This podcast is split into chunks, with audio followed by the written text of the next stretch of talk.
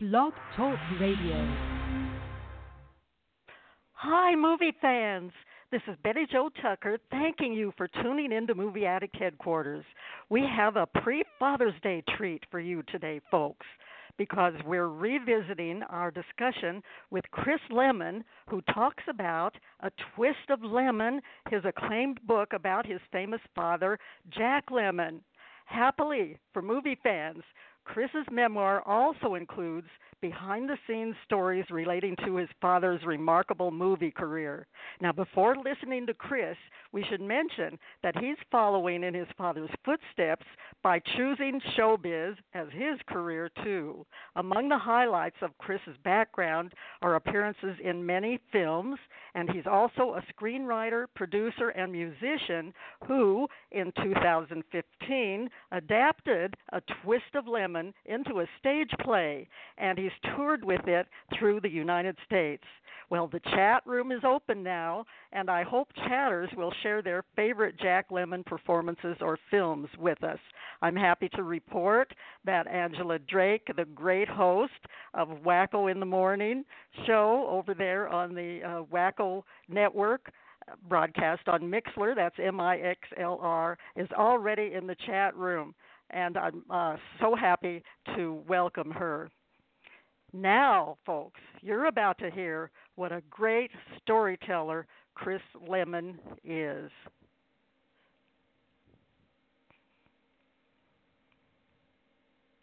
Well, of course, Chris is here with us now, so it's my great pleasure to introduce him. Welcome to Movie Addict Headquarters, Chris. Oh, hello, Betty Jo. It's a pleasure to be with you. We're honored that you could be with us, Chris. Uh, there's been a lot of excitement about your appearance. Uh, I've received more uh, emails about your appearance than any other guest that we've had on Movie Addict headquarters. So well, I I'm thought to, I'm very happy to hear that. And congratulations on your wonderful book. Thank you so much. I really um, mean it when I recommend it to uh, to everyone who loved Jack Lemmon and who's interested in the father-son relationship uh, because it does cover both topics uh, so poignantly. And I know that your father made so many great films. He received eight Oscar nominations, I believe, and actually won two. And wasn't it close to 100 films and TV programs that that he had on his resume? That's quite amazing. But I can't help wondering if you knew about his acting philosophy and and what that was. Well, absolutely. I, it's. I think that I explain it um, a, a, great deal and in great depth in the book, as uh, Ke- Kevin mentions as well. Kevin Spacey, who wrote the foreword, um, and I think it really. Well, I, uh, Kevin said it very eloquently in the foreword. Uh, before, as far as anybody knows, before any take Jack Lemmon ever did, uh, he said two words, and those words were magic time. And yes. as Kevin, yes, as Kevin says in the foreword, it was really more than just a simple calling to his muse. It was really a statement of him as a human being. And I think that that really, if you, I mean, we can all talk about our individual techniques, but those are very, very personal, um, uh, just like technique in, in any any art form would be. But uh, to imbue his his spirit into a character, you see, that's that's really what what the great actors have the ability to do so seamlessly, as did my father. And Jack Lemmon really truly was a magical human being. He was a magical person. Being around him was magical. He was a human leprechaun. And he had that ability to seamlessly fit those those wonderful and, and charming qualities of his into every performance that he ever did. And uh, that's why it was magic time on or off the screen. Uh, one of the things that compelled me to want to publish this very personal book was that he was so delightful off screen, and that I knew a person that that nobody out there did. Uh, they never got to see that side of Jack Lemmon. Um, they saw the wonderful things he was on screen, but that's one of the things that led me to want to publish, so I could let everybody have a little taste of the wonderful things he was off. Well, I'm so glad you did, and I liked your description there of uh, Jack Lemmon being like a leprechaun because he really was. Yeah, leprechauns I mean, he was they're just so, magical. Yeah, he was so full of beans and and so cheeky and fun and and just great great fun to be around. And anything you ever did with him was just enhanced. Yet at the same time, he was really such a gallant human being. You know, wherever he went, he would just raise the bar. and it's really one of the traits I admired most in him, and have done my best to try to emulate. Well, he certainly was a wonderful role model for you. How did he happen to become an actor? Well, I think it was destiny. I mean, I think he was an actor from the the moment he came on the scene. Um, you know, I tell tell the story about him being born in the uh, elevator of the well, Newton Wellesley Hospital. Uh, he didn't even make it to the delivery room, uh, as did, as happened with my th- third child. You're um, kidding? No, no. It's it's. I really do think this this stuff of the parent is passed down. I talk about it in the book as the Lemmon legacy. Um, that kind of legacy of bumbling bewilderment that that really coined pop and and and gave him that everyman moniker and uh, you know, I have it too, and uh, when the two of us would get together, it would be magnified triple fold, and and it's it's there it is right on on my my kids as well. I mean, you know, my kid was born in the middle of a thunderstorm going down I-84. Uh, it barely made it to the to the delivery room, and, and if you take a look at that same child, he's got that Jack Lemmon grin pasted all over his face, and so you know, it's it's just the way he was, and that's I think it, in, in a, a bit more of an elaboration on your first question. I think that's one of the things that made him so charming in all of these various roles uh, across the demographics and across the emotional spectrum. I mean, you know, he really was Harry uh, Harry Stoner in Save the Tiger. He really was the character in in um, uh, um, uh, the Out of Towners who you know, at, against all odds, finally conquers New York, only to be hijacked to Cuba on the way home on his jet flight home to Ohio. What an ending to a movie! it certainly was, and it was just so so typical of Jack Lemmon, but even magnified even more so off screen than it was on. Um, you know, I, I speak about, and we'll get into this as we speak a little later on, but these wonderful adventures that we took together. You know, for instance, uh, one of the places we went was uh, up catch and release fly fishing up in Alaska. And fly fishing with Jack Lemmon wasn't fly fishing. You know, it was the rest of us fly fishing while Jack Lemmon did Felix Unger on on the banks of the stream trying to straighten out his tackle box or getting bombed by irate eagles and and chased by, you know, enraged bears you know, as only Jack Lemmon could. You know, or, uh, that's a that's a great part of your book. it's, it's good fun. I mean, you know, I, actually, I don't think I ever really saw him catch a trout that didn't at least pull him into the stream first. So you're kidding? no, it, it really. It's. I mean, it really is true. I mean, that that, that wonderful quality uh, that that you know that Lemmon legacy, uh, which I unfortunately have as well, have inherited. I mean, it's it was it was him. So. He well, was just so much fun to be with. oh, and that comes through loud and clear in uh, A Twist of Lemmon. Uh, why do you think he loved acting so much, Chris? Well, I think that you know, again, I mean, I, uh, I, I don't want to paint this book as, as you know, as contrite either. I mean, I, I really kind of do get get down into it, and and you know, and there's nothing. Uh, look, there's no wire coat hangers anywhere in this book. So people. Oh, this isn't that, uh, Joan Crawford. Uh, this isn't a daddy. This is uh, not a daddy dearest. No, this this is not that. Um, but on the other hand, I didn't cop out. I hope, uh, and you know, we we do get into it. Uh, and I think that a lot of, of, of his love of acting was not just his incredible talent and his ability to realize that what his calling in life really was, but it was also where he felt the safest as a human being. Uh, this was a man who had, you know, had difficult with uh, difficulty with close emotional commitment. Ah. Um, you know, he was the first person if you got a little too close to say, "Hello, operator, we got a bad connection," which one of, was one of his favorite lines, and. uh it it made for interesting fodder and in the father son relationship you know uh, uh for instance i mean I, I can't tell you how many times he'd never really say anything to me about our relationship but I'd hear it from everybody else around me how proud he was or or any other of the other aspects of our relationship. And I think that that there was uh, that acting allowed him a safety blanket to really invest himself emotionally in something without the fear of becoming too close and in that aspect becoming vulnerable. So he actually I, I don't know. I'm a little bit confused here, it's but interesting, maybe isn't it? It's it's it's really fascinating if you think about it. Uh, and that is the depth of, of what this book is all about. You know, the father-son relationship is a is a really fascinating thing, and this book was born out of a, a defense mechanism. Uh, my father died of a protracted illness of cancer in 2001, and I'd been through it with my mother before that. I lost both oh. my parents to that insidious disease. Uh, thusly, my my close working relationship with the American Cancer Society. Uh, but as a defense, really, there was nothing I could do in the final days when he was there but not really there. Except to sit next to him, hold his hand, and remember the times that we had together, the good and the bad. And that, uh, after he was gone, uh, as as an attempt at a, catharsis, I started writing those memories down. And as I wrote some down, more would unfold and more would unfold, and I really felt, uh, you know, uh, it, it it was a healing process. The catharsis was happening for me. I also wanted to write them down for my kids so they could know this side of that man uh, when they got older too. I remember my daughter once coming to me with big tears. We call it big tears when they really cry and she said, "You know, I feel that the world knows my grandfather better than I do." And boy, that really struck me. And those were the reasons I originally started writing this very personal memoir slash biography autobiography.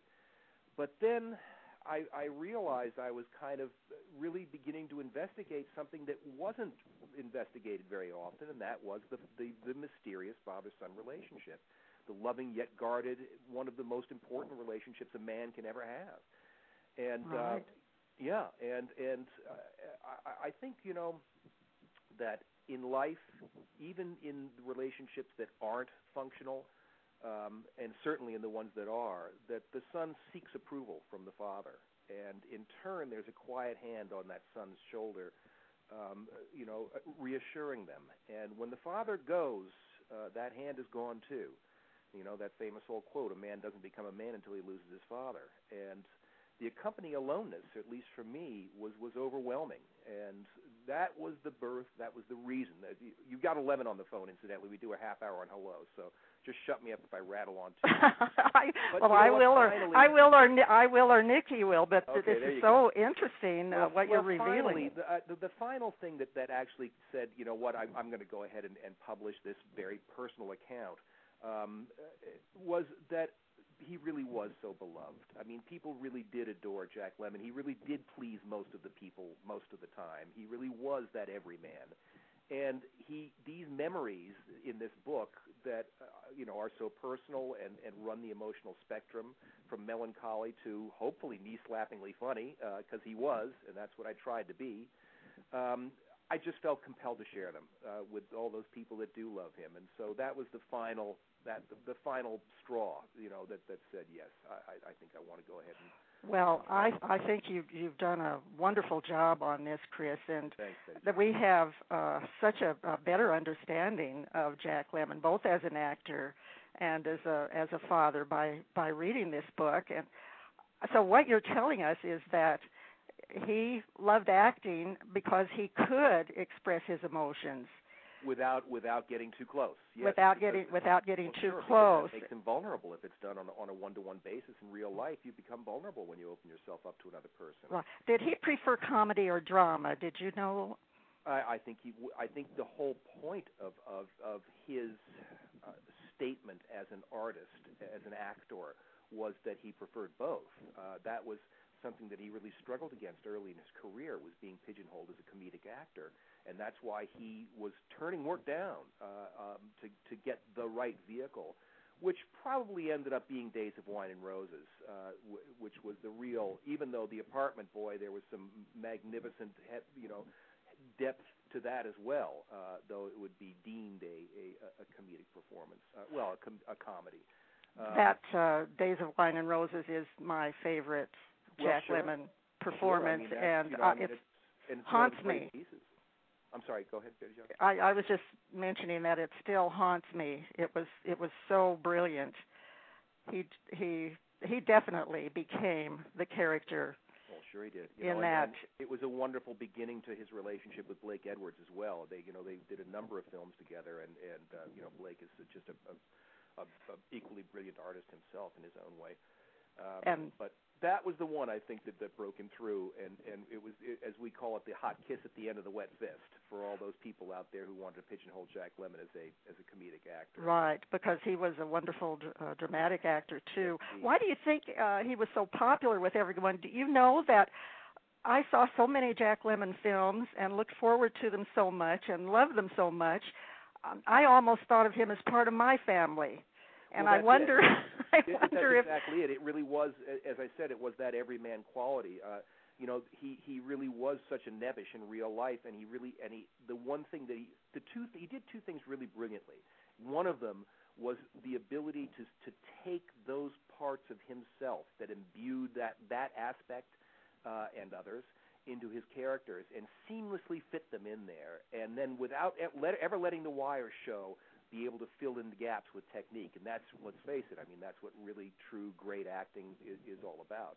The other thing that he did, maybe, and this is what Cliff Robertson in his little uh, uh, few pages in the book says uh, so so brilliantly. Um, you know, Cliff was the, the original person to play that that character in in, in uh, uh, Days of Wine and Roses. You know that uh, as a teleplay. He was he was set to play the part that uh, your dad finally no, took did. in Days of Wine and Roses. No, no, the Days of Wine and Roses was originally a teleplay, and Cliff played played that character. Oh yes, right. Yeah, yeah. But so, as Cliff said it uh, so well, and it really is true, and I, I uh, tell a number of stories about it in the book he had the ability to do something which, in my opinion, is equally as important as as the actual uh, work of acting, which is to pick which parts and pick which which uh, projects to be in. And his instincts were phenomenal, as good as any, or maybe even better uh, than any out there uh, at picking the right projects. Uh, one of the stories I tell that points that out, and having the right instincts for them as well uh, that I tell in, this, in the book that points that out is that he was originally offered a, a project that he fell in love with and said, Boy, I really want to be a part of this project. I want to produce this project, but I don't feel I'm right to play this part. As a matter of fact, I know who is. And he approached that actor. The actor said yes, and boy, was Pop right, because the following, following year, uh, God bless his soul, Paul Newman was nominated for an Academy Award for his performance in Cool Hand Luke. Cool Hand Luke. Pop Fan- was originally offered that part. Said, I think Paul Newman's better at this part, but I want to produce it because I think this is going to be one hell of a film. Talk about instincts. And oh, he had being, great instincts. Selfless enough. Yes, that, that's the whole point. Talk about being selfless enough to understand what is going to make the best possible movie, as opposed to saying, "Wow, what a role." And, right. Uh, and and now of course, there was the other side of the coin as well. Uh, he didn't make many mistakes. Uh, I can only really remember two, and I write about both. And one of them is my is one of my favorite stories. Uh, it was a film that he starred in that just wasn't very good, and he wasn't all that great in it either. And I think he knew it. So he went to his buddy Walter Matthau and uh, said, "Walt, will you come to the screening with me and be my security blanket while I watch this thing?" And this kind of proves my point that choosing the right project, because if you choose the wrong one, you're stuck with it forever. Um, and they went and they saw the screening, and sure enough, the thing was a barker. And afterwards, everybody was filing out very quietly. And as anybody who's, who's involved in the business knows, quietly is never good at the end of a screening. And finally, very nervously, Pop turned to Walter and said, "Well, it, it, it, well so, so what did you think?" Walter thought about it a second and turned to him and said, "Get out of it." well, that was good advice, Walter. Well, it's Mar- you know, it's just so Walter. You know, in, in, in just uh, in just four words, he can capsulize such a complicated, uh, you know, thing and, and and get a good good laugh at it. well, well, your father and Walter Matthau made uh, about ten movies together. Something and, like that, yeah, eight, ten, something like that. And they were such good friends. Uh, why do you think they became such good friends? Well, I think it was a match made in heaven um, uh, on screen. Uh, it, it was just one of those things that, that, you know, it was it. Yeah, when you see a great performer, when you see a great actor, you can sit and talk and flap your gums all day long. But what it really boils down to is something completely unexplainable at the end of the day, which I call the it factor. They've just got it. And that's, I think, true of, of comedy teams and comedy duos as well, like Hope and Crosby, like Laurel and Hardy, like Abbott and Costello, and like Matthau and Lemmon. They just had it. Uh, they did. They definitely had the the and it off screen, off off screen, quite honestly, and uh, and in in the number of stories that Walter's included in in the book, I I, I hinted this too without trying to. I, I tried to write the whole book without hitting any nails on the head. You know, it's uh, who, who wants to read a book where every, all the nails are being hit on the head? But I think that that Waltz really was the big brother that Pop never had and always wanted. You know, Pop was an only child. He always wanted a brother, but boy, after what after what God bless gorgeous Gigi, she called herself gorgeous grandma, Gigi for short, his mother. Uh, she said, "I'm never doing it again." After she had Pop, never again. you know, when she, when she, uh, you know when Pop asked her for for a brother, and I think Waltz was that brother. And I'll tell you, Um, it, I think if Walt had learned to play golf, Pop probably would have married him. You would have married him. I think you're probably right. Well, you worked with your father on um, three films: Dad, That's Life, and Airport '77. That's Is right. that? Yeah, and actually, you know, uh, That's Life was was a, was a uh, uh, uh, was a Blake film as well. Yes, uh, and and what was it like to work with him on a film? it was just you know it was joyful there was again you know the whole thing is just not to let the work show you know you do and of course all of that comes from from properly preparing for the work as well but uh, and and pop was as good as any at prepping um uh, and also that's life was a wonderfully unique experience um uh, that uh, you know we we actually ad libbed the entire movie. There was no script for that. Really? Yeah, yeah. We got we got together in rehearsal, ad lib our scenes, and then kind of lock in and go and, and do them. So it was really a very unique experience in that aspect. But you never saw the work with Pop. It was again, it was the work was all there, of course, but it was it was effortless. And of course, that's what what any actor shoots for. Uh, you know, you look at a beautiful like a Ferrari, um, and you're not looking at all that the, the incredible engine, the incredible brakes and suspension, and this. You're looking at that beautiful body. You know that stuff's underneath, but you're still looking at the beautiful body, and that's what giving performances, uh, great performances in acting, I, I think should should be like. Uh, you never show the work. The right. Never never let the wheels show. Right. Exactly. Uh, but the work's all been done because that's why the performance is there. Right. As I mentioned before, Chris, uh, I just love the way you included so many movie insider stories about your dad, because of course I am a movie addict. And uh, do you think is the funniest one that you included in your book? I have my, I have two of my favorites, but boy, there's there's a ton of them. Um, and again, that was when I went to my dear wife, and and and you know, as as a, a few minutes ago when we were talking about the why of my publishing this book you know, and I gave her all of these reasons, some light, some heavy, and this and that, and she, uh, you know, in her wonderful, inimitable wisdom, kind of shook her head and said, "Uh huh, uh huh, uh huh," and then she turned to me and said, "Make it funny," because that's what Pop was. He was just darn. Um, I think Virna Lisi's husband story. Uh, yes, that's one of my favorites. Yeah, when, right. You know, Virna Lisi's husband chasing him through the Paramount lot. You know, uh, maybe one of my favorites. Um, I, I don't know if I should paraphrase it now, but it, just very quickly, this I, that was on How to Murder Your Wife, and right. a nasty fall, um, and uh, and really pulled some muscles in his back and this and that, and and he was storming, you know, just wanted to go and lay down, so he stormed through the studio, and they had all these little cottage dressing rooms that were all alike, and Virna Lisi's husband was uh, a you know a, a, a from it they're from Italy. I mean, this guy's a full blown Italian, barely speaks any English, and he was extremely jealous of the fact that Virna was playing this sexy character who's being catcalled by people, and he showed up, you know, flew cross country because he because of his jealousy, or I'm sorry, across the pond because of his jealousy, and and uh, found her in a scene where the, the construction guys are catcalling her, had an absolute tantrum. She finally calmed him down, and she's in the in the dressing room without a stitch of clothing on, and Pop mistook her room for his and came bursting in. Well, that's all this guy needed to see. Is it was all over, and it literally turned into a Keystone Cops movie with, you know, Pop furtively running through the alleys of Paramount Studios with this irate six foot five Italian running after him, with Virna Lisi with uh, not a stitch of clothing except a, a bathrobe, cl- you know, clung around her, chasing after him with all the grips and the crew and the producers chasing after them, and finally the director afterwards screaming, "Cut! Cut!" it's like a movie itself. I, It that really was, one of my yeah, favorites. yeah. I like the George Cukor story too, on the Well, very first movie that yeah, uh, yeah.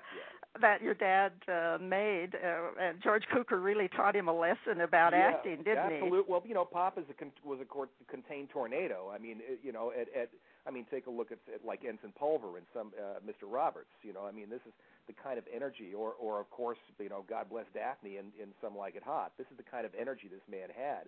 And uh, Cukor was marvelous because you know they were doing, I believe, what was it? What, uh, it's a Wonderful Life or something, or or something like that. Um, uh, oh well, anyway, uh, it was one of his first films, and Pop's on the set, of course, being a, contained tornado, and Cukor with that marvelous kind of underbite lisp that he had would say, "Oh, Jack, Jack, that's a lovely performance, dear, but just could you give me a little bit less?" Pop would say, "Okay, a little bit less, a little bit less. Okay, all right, here we go." And he comes in and she starts chewing up the furniture again, and Cukor again is. Just lovely, Jack. Cut a little bit less, Jack. A little bit less. And finally, you know, Pop turns to him and says, "Jesus Christ, George, if I give you any less, I won't be acting. To which Cukor turned to him and said, "Exactly." I think that's just a classic. Oh, Chris, I wonder. Um, we've extended the show for for 15 minutes, and so that we can take some calls. And I notice we have a call now. Would you be willing to take it? Sure, of course. Okay, hold on. Area code 828. Thank you for holding. This is Movie Addict headquarters, and we have Chris Lemmon as a guest. Who's calling, please? Hi, uh, this is Wild Wagon. Well, hi, Wild Wagon. Did you? Thank you for calling. Do you have a question or a comment for Chris Lemmon? Yeah, I have a question for Chris. Uh, I want to know how uh, it was growing up with a famous dad in the movie industry. Well, it's it's interesting. Um, it, it, I actually ended up because that was the one question I was asked more than any other question in my entire life was what's it like to be Jack Lemmon's son, and I finally ended up having to write a chapter in this book in order to give the the, the proper answer for it because it covered so, such a, a large area of emotional investment. Um, so the best answer I can say to to everybody out there listening is go buy the book and uh, and yes. the Jack Lemmon Son chapter, and uh, that question will be answered as thoroughly and completely as I possibly can. Um, well, that's a as good quick, answer. As not, not, and not to completely cop out on you, Wild, but uh, Okay. as a quick sidebar, yes, it was a little d- difficult in the aspect that as a child you are identified as an object, not as a person. In my case, Jack Lemmon's son, and not Chris Lemmon. But uh, let me just say this: that on the other side of the coin, he was again so magical, so wonderful, such a great guy, and not just my father, but my very best friend. So there's the two sides to that coin. Uh, and and also thank you for for saying that because one of the things I really when I set out to write this well uh, when I set out to, to when I made the decision to publish this book the one thing I didn't want to do was start saying oh poor me. You never saw my father do it once in any of the performances he ever gave. And boy there were some characters like CC Baxter in the apartment who could have gotten very self-indulgent and self-piteous and you never saw him do it and you never saw him do it in real life not even until the day he died. Uh, his his only thought was for us his family. And the last thing I wanted to do was write a book where I started going, "Oh, poor me," and you know, do another one of these. I'm, I'm sorry, you know, if I if I'm being a little blanketing, but one of these stars kids, you know, crying to the cup of tea. You know what? I don't think anybody wanted to hear that about Jack Lemmon, and I don't want to publish that when our sons and daughters are overseas giving their lives for our country. The last thing I think they need to hear is a stars kid crying into his cup of tea. So That's a thank you for- great- thank you for that question. That is a great answer, and that was a wonderful question, Wild Wagon. Thanks so much for calling in. Uh, no problem. Thank you, guys. Bye. Well, everyone wanted to know that, so I'm glad Wild Wagon asked that question. And Yeah, it's a a- along the same lines, uh, you've really uh, been involved in showbiz too, uh, Chris. I know that you've had about 37 movies and television programs that you've been associated with, and now you have your own production company, Stone Manor Productions, which, by the way, uh, if people want to know more about the book or to purchase it, if they uh, if they decide not to go to Amazon.com, they can go to Stone S T O N E Manor M A N O R Productions.com and find out more about it. But Yeah, why don't you tell us a little bit about what you've got uh, on Sure. on your plate now. Yeah, just I, I went ahead and put because I, I get asked that question so often. Sure, you can go to Barnes, any of the bookstores or, or, or those, and find it, uh, and also at Amazon.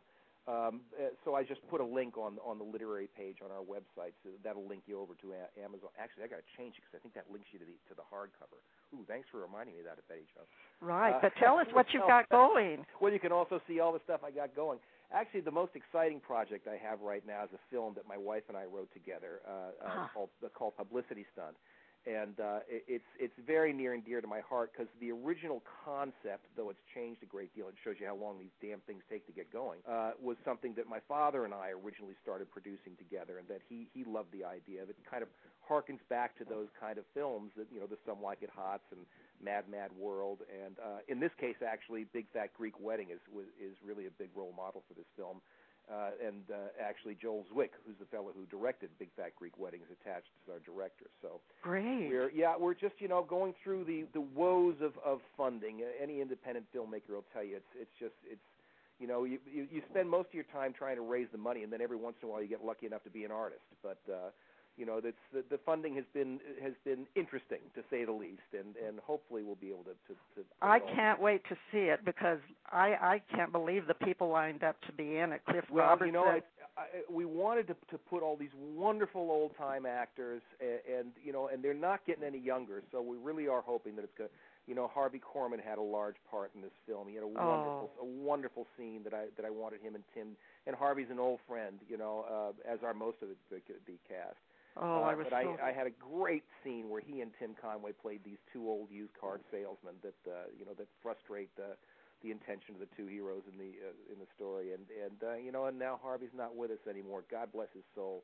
One of the No, well- greatest guys on the face of the earth. But and he was just terrific. And my favorite was Blazing Saddles. But Oh, uh, you've got yeah. Charles Durning, well, you know Don what? DeLu- well, yeah, I, yeah, we got Dom DeLuise. We Buck got, Henry, Peter Falk.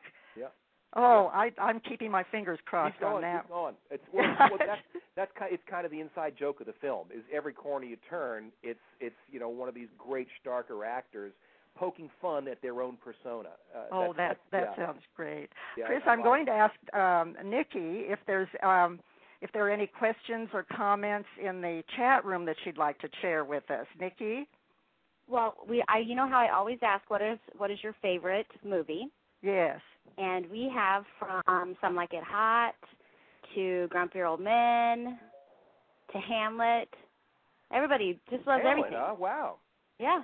Those That's are first time I've heard great. That one, yeah. It's, Mhm. you know, Grumpy Old Men was marvelous because it introduced Pop and Walter to a whole new generation, um, and it was also a real catharsis for their career. Uh, you know, after, after uh, well, I shouldn't say catharsis, a real rejuvenation to their career, a rebirth, um, uh, uh, uh, a renaissance for their career. I'm Right. fishing, for, I'm fishing for the right description, but anyways, it was it was nice because they hadn't worked for a while, and Grumpy Old Men busted open, uh, you know, the the Matthau Lemmon team again uh, Mhm. uh, after after I think eight ten years.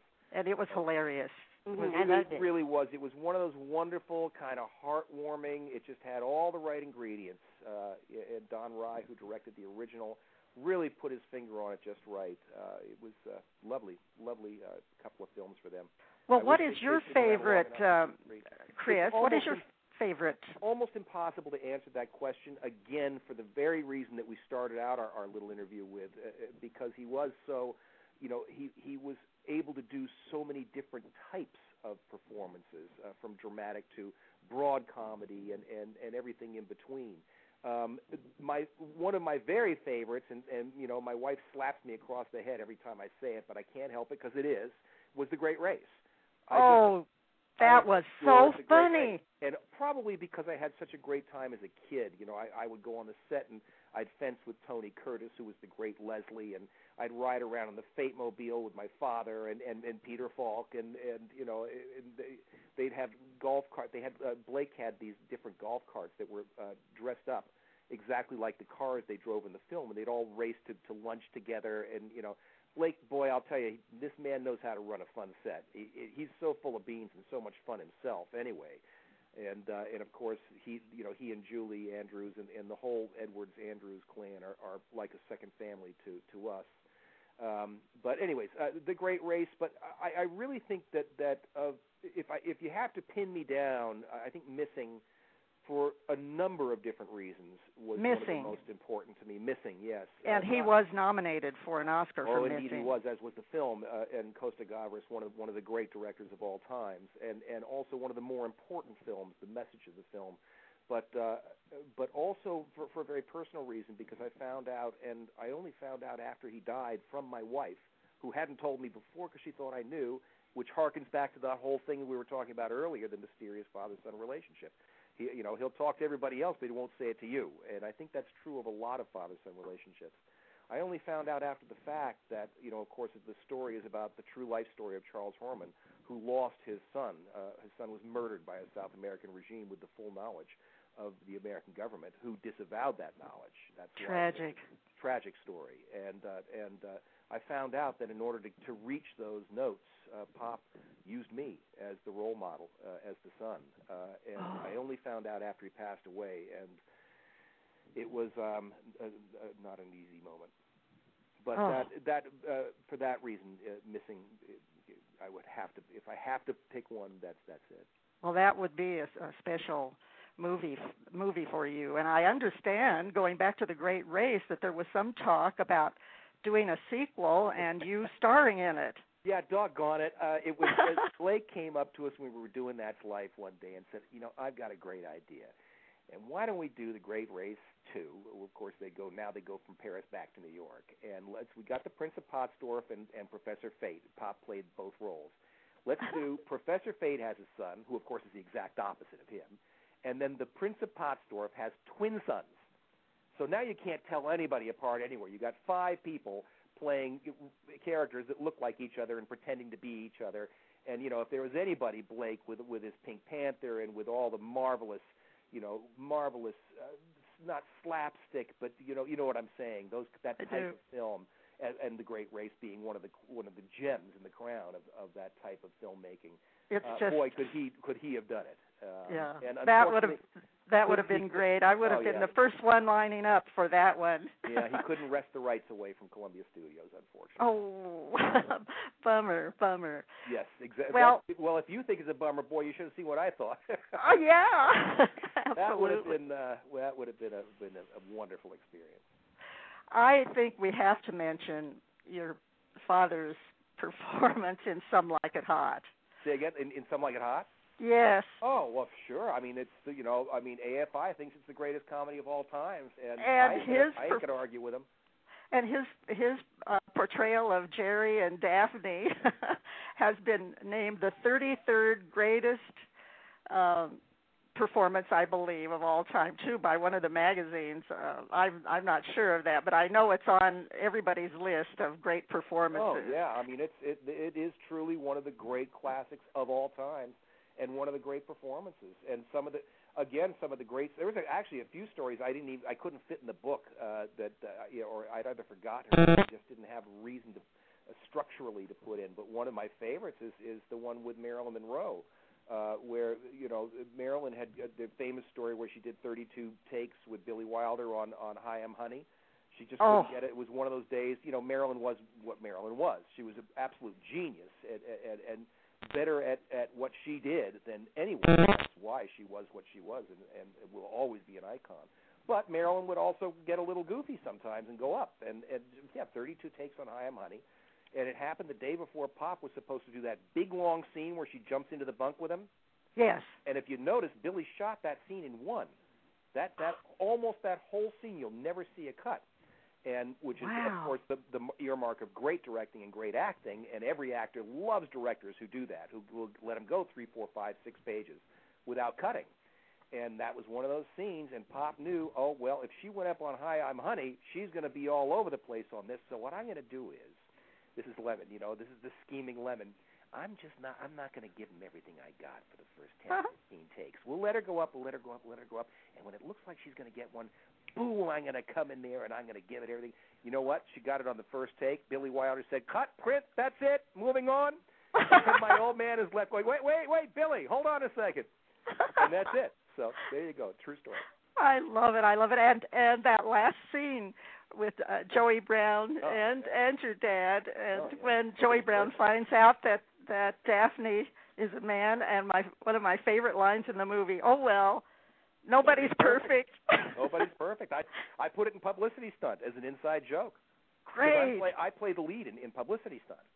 Oh, I can't wait to. I Oh yeah, can't- and and there's there's a, a sim- similar situation in publicity stunt to that that I, that Joe and I obviously purposely crafted, and we give uh, a, a marvelous. Well, if we get if Steve Buscemi's available. We want him to play that particular part.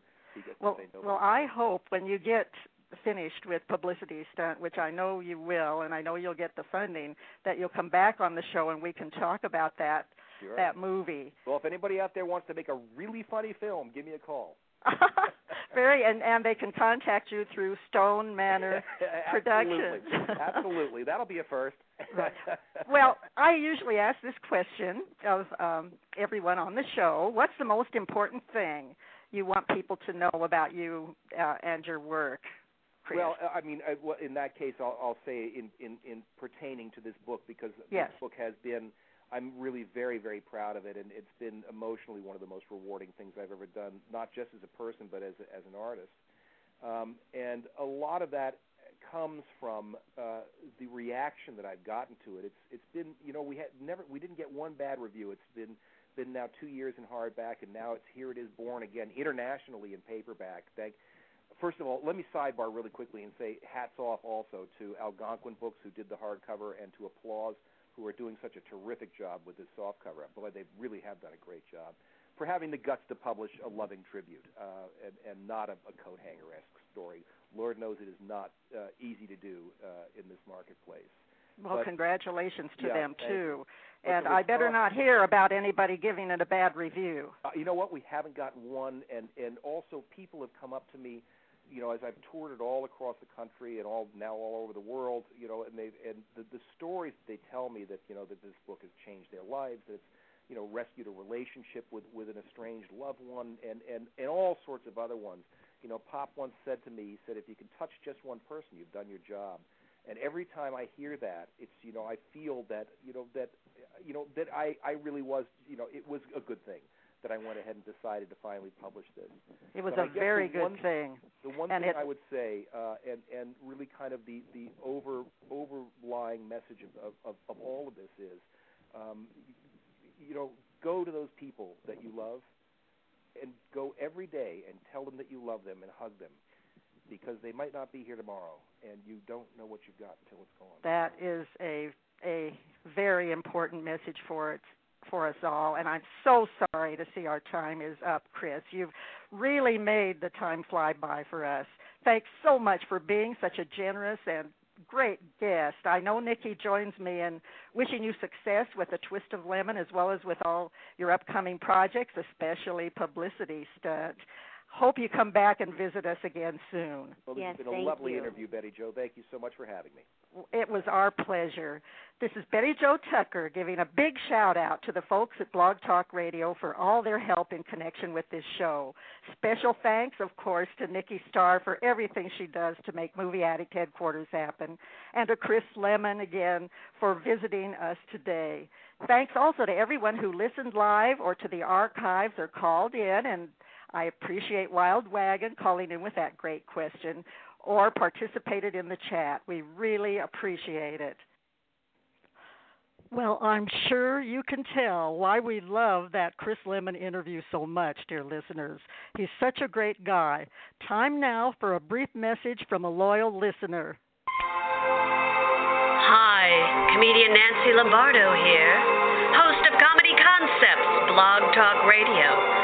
And when I need my movie fix, you'll know where I'll be found. That's right, every Tuesday at 4 p.m., listening to Betty Jo Tucker on Movie Addict Headquarters Blog Talk Radio. Show me the funny, Betty. Show me the Thanks, Nancy. Nancy Lombardo is in the chat room, and we're, and we're so glad that she could join us. Thanks for that fun promo. I hope listeners will check out your wonderful comedy concept show here on Blog Talk Radio every Monday and Friday morning at 10:30 Eastern Time. I also recommend the entertaining Mom and Pop Shop show hosted by George Bettinger every Monday, Wednesday, and Friday at 4 p.m. Eastern Time on Dreamstream Radio, as well as all the diverse shows on the Wacko Network broadcast now on Mixlr. That's M I X L R. And of course, we've had the uh, great host of one of those shows in our chat room all day today. We're so glad that she could be uh, with us. I hope everyone enjoyed the show, but the time is almost up. I think we just have a few minutes to hear our closing song for the day. Hooray for Hollywood!